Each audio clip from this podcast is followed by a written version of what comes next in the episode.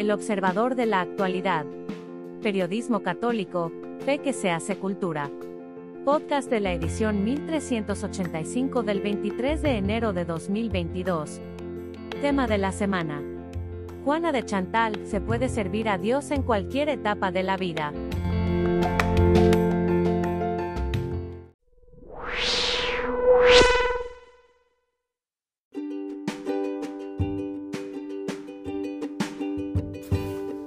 En esta ocasión abrimos el observador con una invitación formal. Estimados lectores y amigos del observador, también quienes nos escuchan a través del podcast. Iniciamos este año con grandes esperanzas de poder seguir adelante en la tarea de ser periodismo católico. Es una tarea fascinante, pero en mucho depende de su ayuda. El costo de la vida en México nos ha golpeado a todos. No vamos a cargar nuestras pérdidas en el precio que pagan ustedes, lectores, suscriptores, bienhechores, anunciantes del periódico. Solo queremos hacerles una invitación formal que parte de una pregunta. ¿Les interesa el periodismo católico? Lo más seguro es que sí, porque por su lectura asidua, su escucha, aunque en esta pandemia nos han bajado muchísimo las ventas, vamos a cumplir 27 años este 2022. Sin embargo, la invitación que quiero hacerles es que consideren la posibilidad de convencer a una persona de su círculo familiar, parroquial o de amistades a que lo compren cada semana o se suscriban para que le llegue a su domicilio, a su oficina, a su lugar de trabajo, a su parroquia, a su tableta, a su computadora, a su teléfono celular. Una persona es mucho. El equipo que labora en el observador ha sido extraordinariamente leal y debe permanecer en sus puestos de trabajo. Una empresa católica tiene que luchar hasta lo posible para que nadie pierda su salario. Creo que también la comunidad católica tiene necesidad de este medio de comunicación y de que este medio de comunicación permanezca. Es una invitación formal que le hacemos a través de las páginas del observador con toda humildad y también con toda esperanza.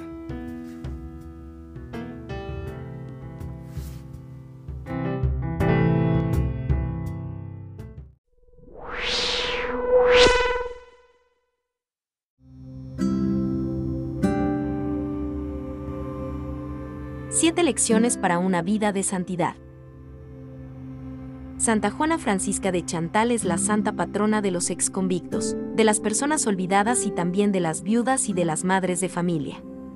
De su vida se pueden sacar algunos aprendizajes muy útiles. 1. La dedicación a Dios no significa inmovilidad. Se puede ser un santo tranquilo y pasivo, pero también activo y alegre, dependiendo del temperamento que Dios le imprimió a cada quien. Desde niña Juana fue extremadamente vivaz y activa. Cuando se casó, aunque tenía sirvientes, era una admirable madre de familia y ama de casa. En su proceso de beatificación sus criados dieron testimonio, la señora sirvió a Dios, a quien mucho amaba. Y practicaba la virtud continuamente, pero sin llamar la atención. A nadie molestaba con sus rezos. Era muy atenta y buena con todos.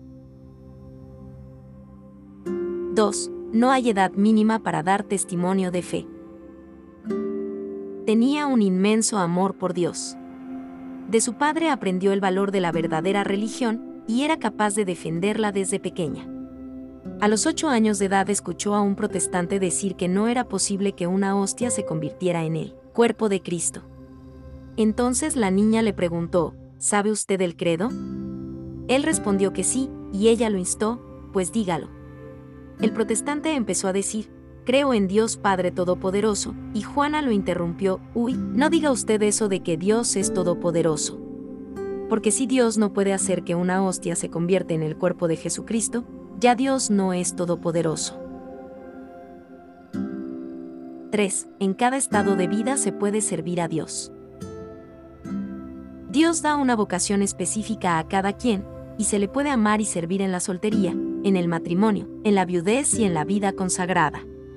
A Santa Juana de Chantal se le concedió experimentar estos cuatro estados de vida, y en todos ellos fue caritativa, piadosa y modesta, siempre buscando agradar a Dios. 4. No estuvo exenta de sufrir. No por ser bueno se está a salvo de las pruebas y sufrimientos. Por el contrario, como dice el Evangelio, a las ramas que dan fruto Dios las poda para que den más fruto. CFR. Ya en 15, 2. Juana, por ejemplo, padeció la muerte de tres de sus hijitos cuando eran pequeños. Luego vino el inesperado accidente de su esposo en una cacería. Cuando éste se debatía entre la vida y la muerte, la esposa rogaba a Dios con todas sus fuerzas. Señor, pídeme lo que quieras, estoy dispuesta a los mayores sacrificios con tal de que no te lo lleves. Pero el Señor se lo llevó. Mucho después, su hijo militar, casado y padre de una niña, murió en batalla. Y una de sus hijas, casada con un alto empleado de la corte, enviudó durante una epidemia, y poco después murió al dar a luz. 5. Un buen director espiritual siempre ayuda. Santa Juana estuvo rogando por dos años a Dios para que le concediera encontrar un director espiritual que de verdad la encaminara hacia la santidad. Y el Señor le mandó a San Francisco de Sales, y cuando éste falleció, a San Vicente de Paul. 6. La mortificación y la caridad son importantes. Al enviudar, Santa Juana y sus hijos pudieron quedarse a vivir en el castillo del padre de ella. Pero, en lugar de refugiarse con él, que tanto la amaba, Juana decidió mortificarse yendo a vivir con su déspota suegro, de quien sufrió sus maltratos por siete largos años. La viuda Juana se dedicó a educar a sus hijos, a administrar los bienes que le había dejado su marido y a hacer caridad. Había hambre y escasez en el país, y cada día una gran fila de mendigos llegaba al castillo a recibir abundante comida y atención médica. Ella misma visitaba en sus casas a los que estaban postrados y abandonados. 7. Hay un tiempo para cada cosa. Tras enviudar, Juana había decidido no casarse de nuevo. Le atraía la vida religiosa, pero su deber eran sus hijos, así que prometió consagrarse a Dios solo cuando estos fueran adultos y estuvieran bien establecidos. Llegado el momento, ellos y su padre le rogaron que no se alejara yendo al convento. Su hijo incluso se acostó en la puerta diciendo que tendría que pasar sobre él si quería irse de religiosa. La santa mujer, entendiendo el llamado que Dios le hacía y que ya era su tiempo, pasó llorando por encima del cuerpo del hijo.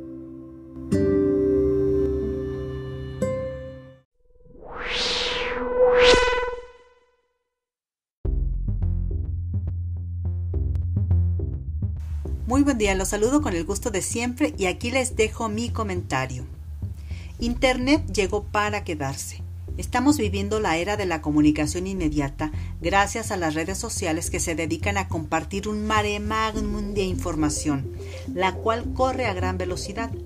Aún no terminamos de enterarnos de alguna noticia que causa conmoción cuando ya tenemos encima otra. Eso no era posible hace unas cuantas décadas, cuando las novedades viajaban lentamente. Claro que inventos como el teléfono acortaron distancias, pero lo que para nuestros padres y abuelos era ciencia ficción, ahora es una realidad que los jóvenes ven muy normal, y más en estos últimos dos años en que todos nos hemos visto envueltos en las videoconferencias, tan temidas por muchos y ahora tan comunes para cualquier operación. Nadie ha quedado exento de estas tecnologías. Sin embargo, tenemos otro fenómeno que se ha multiplicado sin control la aparición de los llamados influencers. ¿Y quiénes son ellos? Si hiciera la pregunta a los chicos, inmediatamente me responderían sin vacilar, ya que para ellos son como sus familiares, porque los hay de todos tipos, edades y nacionalidades, unos dedicados a manualidades, a cocinar, a dar consejos de finanzas, de belleza y maquillaje, a viajar o simplemente a compartir videos insulsos, pero todos con un objetivo común, ser reconocidos, incrementar sus seguidores y por supuesto ganar dinero. Porque antes los medios tradicionales seleccionaban para nosotros los contenidos, ya que estábamos limitados a tres o cuatro canales de televisión y algunas estaciones de radio. O bien se ampliaba el panorama con los periódicos y revistas. Pero ahora es imposible abarcar todo lo que ofrecen las redes porque también con la gran cantidad de información personal que damos en ellas nos llega lo que podría interesarnos de acuerdo al nicho de mercado al que pertenecemos, pues ya saben todo sobre nosotros nuestra edad, sexo, posición económica, comportamientos de compra, lugares que frecuentamos, horas que gastamos en el celular, etc. Somos un libro abierto para los dueños de los nuevos medios. Y a pesar de eso, seguimos otorgando nuestra información personal para que sea usada como mejor les parezca. Además, en ese mundo virtual todo es posible. Los hombres se transforman en mujeres y viceversa, los ancianos en jóvenes, los niños en expertos, en fin, que hay para todos los gustos.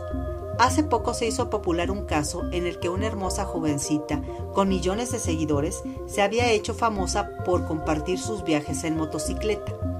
La sorpresa y el desencanto salieron a la luz cuando, por un pequeño descuido, el filtro usado por la persona que decía ser la chica falló, dejando ver que el personaje era en realidad un hombre de 50 años.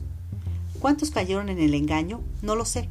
Lo cierto es que quedó al descubierto que es muy fácil embaucar a cualquiera con una aplicación bien utilizada. Personalmente creo que ese no es el mayor daño, porque ahora sabemos lo que se puede hacer con un celular. Pienso que lo grave es que nos dejemos llevar por los dichos y hechos de personas que ni siquiera conocemos.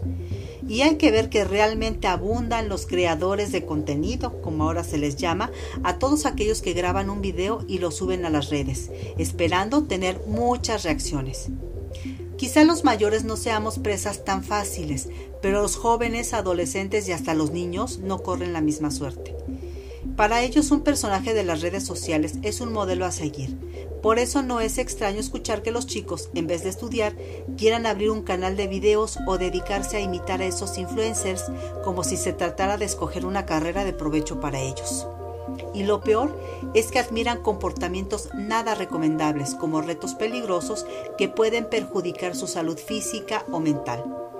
Es importante estar atentos a, todo lo que ven nuestros hijos y procurar platicar con ellos cada vez más de los contenidos que se encuentran en Internet, pues abundan las falsedades y exageraciones que solamente pueden confundirlos. Y nosotros, adultos, tampoco caigamos en el juego. Seamos críticos y busquemos información veraz. No porque lo diga alguien famoso, necesariamente se trata de la verdad. Cuidemos nuestra mente y espíritu. Que tengan una excelente semana.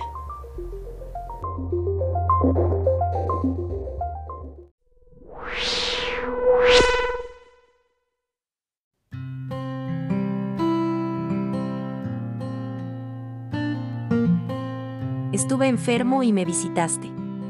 Por Arturo Zárate Ruiz. Ya me sentía en el Día de los Santos Inocentes peor que cucaracho aplastado. Tenía temperatura de incendio, cabeza, oídos y garganta en explosión, nariz más caudalosa que Iguazú, tos de sabueso torturado, y mejor aquí le paro la descripción. Afortunadamente no ha sido el COVID sino una gripe, la que debería también de asustarme con eso de enero y febrero. Fuese lo que fuese, se deberían tomar las precauciones. Dormiría solo no habría contacto físico ni cercanía con los de la casa. Me quedaría allí. Nada de celebrar yo la llegada del año nuevo con otros. Oiría misa en la red, menos porque a un enfermo grave no se le puede obligar ir al templo que porque la enfermedad grave no debo transmitirla donde se reúna la gente. Por eso las cautelas muy prudentes durante la pandemia. Si no en antros y reuniones sociales, sino en oficinas públicas más concurridas hoy, para trámites, que un vagón de metro en la estación Pino Suárez, las medidas preventivas todavía se aplican en algunas escuelas, y no se diga en los templos católicos. Estos se cerraron en el pico de los contagios. Todavía hoy hay restricciones, tapabocas, menor aforo y el recibir la comunión en la mano, entre otras, todo lo que habla muy bien del cumplimiento de la ley sanitaria y la preocupación por la salud por parte de nuestras autoridades eclesiásticas la atención a los enfermos. La atención a los enfermos, especialmente a aquellos sin recursos, empezó a darse por iniciativa de la Iglesia en sus primeros siglos. Antes de ella, se les abandonaba por miedo al contagio. San Basilio de Cesarea destacó por fundar novedosos hospitales en 370. El emperador Juliano el Apóstata mismo se vio impedido en su intento de restaurar el culto a los dioses, antiguos porque los cristianos eran muy populares por su generosidad con los pobres y los convalecientes. Hoy la atención pública a los enfermos en México la controla y brinda el gobierno. Y si no lo hiciera, no dudo que la Iglesia se encargaría de ello, como lo ha hecho por centurias donde ha llegado. Aún así, en el contexto actual de la pandemia, me pregunto sobre la posibilidad de que los infectados pudieran haber recibido una mejor atención de nuestra parte. No pongo en duda la labor heroica de muchos trabajadores de la salud. En atender a los enfermos, muchos de ellos han ofrendado su vida, por ejemplo, dos de mis hermanos que también cayeron por el COVID. No pongo tampoco en duda la entrega de nuestros obispos y sacerdotes. Aún con los templos clausurados, han ofrecido misas por los enfermos y los fallecidos. Han llevado el Santísimo hasta las puertas de los hospitales, que fue, por las exigencias sanitarias, hasta donde les permitieron llegar. Pero ¿hasta qué punto nos ha faltado a muchos de nosotros la santa osadía?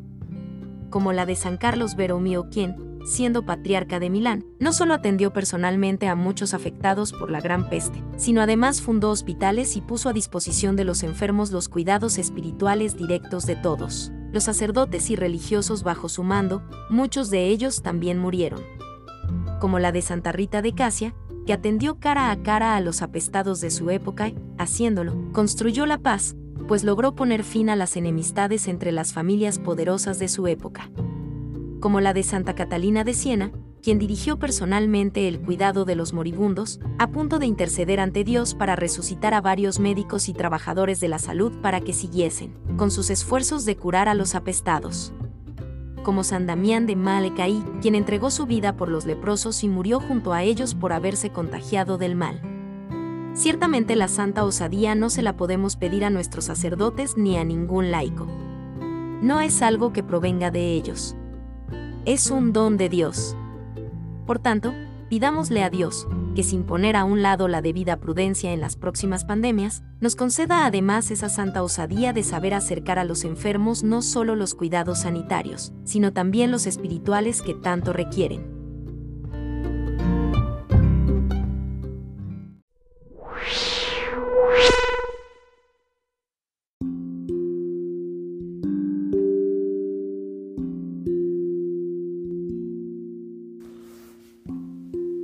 De vista por Mario de Gasperín Gasperín, obispo emérito de Querétaro. Hay fiesta en Caná. Tres son las manifestaciones de Jesús que acabamos de celebrar.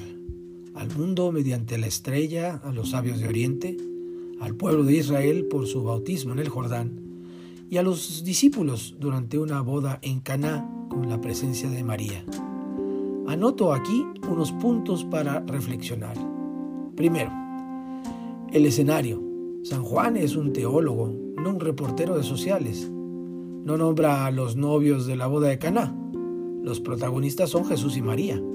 María ya está allí como mujer llena de iniciativa, dueña de la situación. Jesús llega como invitado junto con sus discípulos.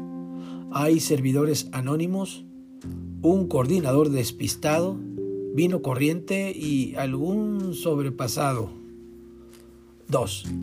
El milagro. Este milagro no es para remediar enfermedades ni para curar a nadie, es para alegrar la fiesta. En una fiesta de pueblo no se mide el derroche, 600 litros del mejor vino. Jesús llega para alegrar la vida y a decirnos quién es Él. Es el animador de la fiesta con el vino nuevo, sabroso, que alegra el corazón es la llegada festiva del Evangelio anunciada por los profetas. Tercero, el primer signo. San Juan llama al milagro de la conversión del agua en vino signo, manifestación de la gloria de Dios en Jesús, pues allí comenzaron a creer en él sus discípulos. Esta fe en Jesús comienza con un acto de obediencia ordenado por María. Hagan lo que Él les diga. Ella lo hace porque tiene autoridad pues es la dichosa porque creyó. La fe corresponde a la persona del Hijo, a ella la intercesión. El contraste. Número 4. seis tinajas de piedra vacías para la purificación ritual de los judíos. No llegaba a siete, a la plenitud, y hubo que llenarlas hasta el borde. Había que completar y dar plenitud a la ley de Moisés con la gracia de Cristo. Cesa la ley y comienza el Evangelio. Cesa la letra que mata y comienza el Espíritu que da vida. Quinto, madre e hijo. La respuesta de Jesús a su madre, mujer, que a ti y a mí nos, nos corresponde, es desconcertante, como compleja, como también muy compleja fue la relación de María con su hijo. Simeón le habló de una espada de dolor y a los 12 años su reclamo en el templo, Hijo, ¿por qué has hecho esto? Y la respuesta, no sabían que debo ocuparme en las cosas de mi padre no parecen muy comedidas. María tiene que ir creciendo en su fe, en la comprensión de su misión como toda madre con sus hijos. Sexto, la hora de Jesús. La hora de Jesús es su tiempo entre nosotros. El día tiene 12 horas y mientras haya luz nadie le impide su camino, decía Jesús. En Caná ha llegado la hora de dar un signo, pero no la hora del cumplimiento que se realizará en el Calvario comenta el cardenal Banois. Séptimo y último, al tercer día. Esto sucedió tres días después de su bautismo. Los tres días durará el bautismo definitivo de Jesús con su sangre en el Calvario. Esta es la hora del cumplimiento del misterio pascual. Y allí estará la Madre Jesús, llamada ahora por él mujer, dispuesta a recibir al discípulo como hijo. Allí el esposo se desposa con la humanidad, que ya no se llamará desolada ni abandonada porque la ha purificado con el agua del Espíritu con la sangre de su sacrificio, bautismo y Eucaristía, bajo la tutela amorosa de su madre, ahora nuestra madre para siempre. Esta es la fiesta que se prolonga en la misa dominical y que anticipa las bodas del Cordero en la Jerusalén celestial a la que, como discípulos, estamos invitados.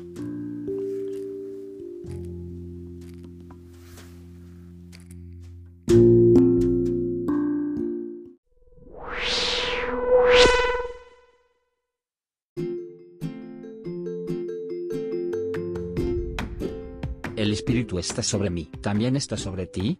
Tercer domingo del tiempo ordinario por el padre Tony Escobedo CM. Hoy empezamos a leer el Evangelio de Lucas que nos acompañará, como faro y guía de nuestro camino cristiano, hasta el fin del año.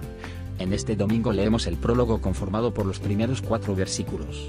Después, nos saltamos los tres capítulos que pertenecen a la infancia y bautismo de Jesús para llegar al cuarto capítulo donde Lucas empieza el relato del ministerio de Jesús en Galilea. En el prólogo, Lucas describe el método que siguió para escribir este Evangelio. Es fruto de una investigación, recoge lo narrado por los primeros testigos, lo escribe en orden. Todo esto lo hace para que sepamos que nuestra fe no es una fantasía, sino que tiene una base sólida. Tal vez convenga preguntarse, ¿quiénes son los testigos que te transmitieron la fe? ¿A quiénes se las transmites tú? Seguido del prólogo leemos la escena de su primera predicación en la sinagoga de su pueblo Nazaret. La escena es tan significativa, que se puede decir que da sentido a todo el ministerio mesiánico de Jesús. Se trata de un pasaje densa, muy bien narrado y con una serie de detalles significativos que vale la pena leer y releer para degustar su profundidad. Jesús aparece como el enviado de Dios, su ungido, el lleno del Espíritu. Aparece también como el que anuncia la salvación a los pobres, a los cautivos, a los ciegos, a los oprimidos, es un buen retrato de Jesús que Lucas irá desarrollando durante los próximos domingos. El Señor es quien atiende a los pobres, es quien busca la alegría para todos, es quien ofrece la liberación a los que padecen alguna clase de esclavitud. ¿Es este también el programa de su comunidad, o sea, de nosotros? ¿Se puede decir que estamos enunciando la buena noticia a los pobres? ¿Y somos nosotros mismos esos pobres que se dejan alegrar por el anuncio de Jesús? Jesús anuncia el año de gracia, en realidad, él mismo es el año de gracia que Dios ha preparado para la humanidad al enviarlo como Salvador y evangelizador. Ojalá también nosotros le miremos tal como lo vieron sus paisanos al principio, toda la sinagoga tenía los ojos fijos en él. Este año que iniciamos es una nueva ocasión para que nuestra mirada a Jesús renueve su intensidad, y para que nuestro conocimiento de Él sea más gozoso. Jesús promulgó solemnemente que hoy se cumple esta escritura. En realidad, eso mismo sucede cada día cuando escuchamos las lecturas bíblicas. No se nos proclaman para que nos enteremos de lo que pasó. De hecho, ya lo sabemos, sino porque Dios quiere renovar su gracia salvadora, hoy aquí para nosotros. Es lo que buscamos en nuestra meditación personal, actualizar en nuestras vidas lo que Dios nos ha dicho en su historia de salvación.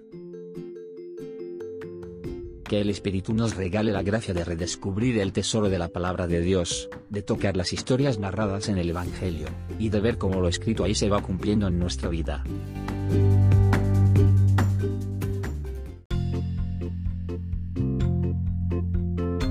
Gracias por escucharnos. Si le gusta nuestro material puede ayudarnos a seguir, puede donar en nuestro sitio o suscribirse. Visite en la web elobservadorenlinea.com.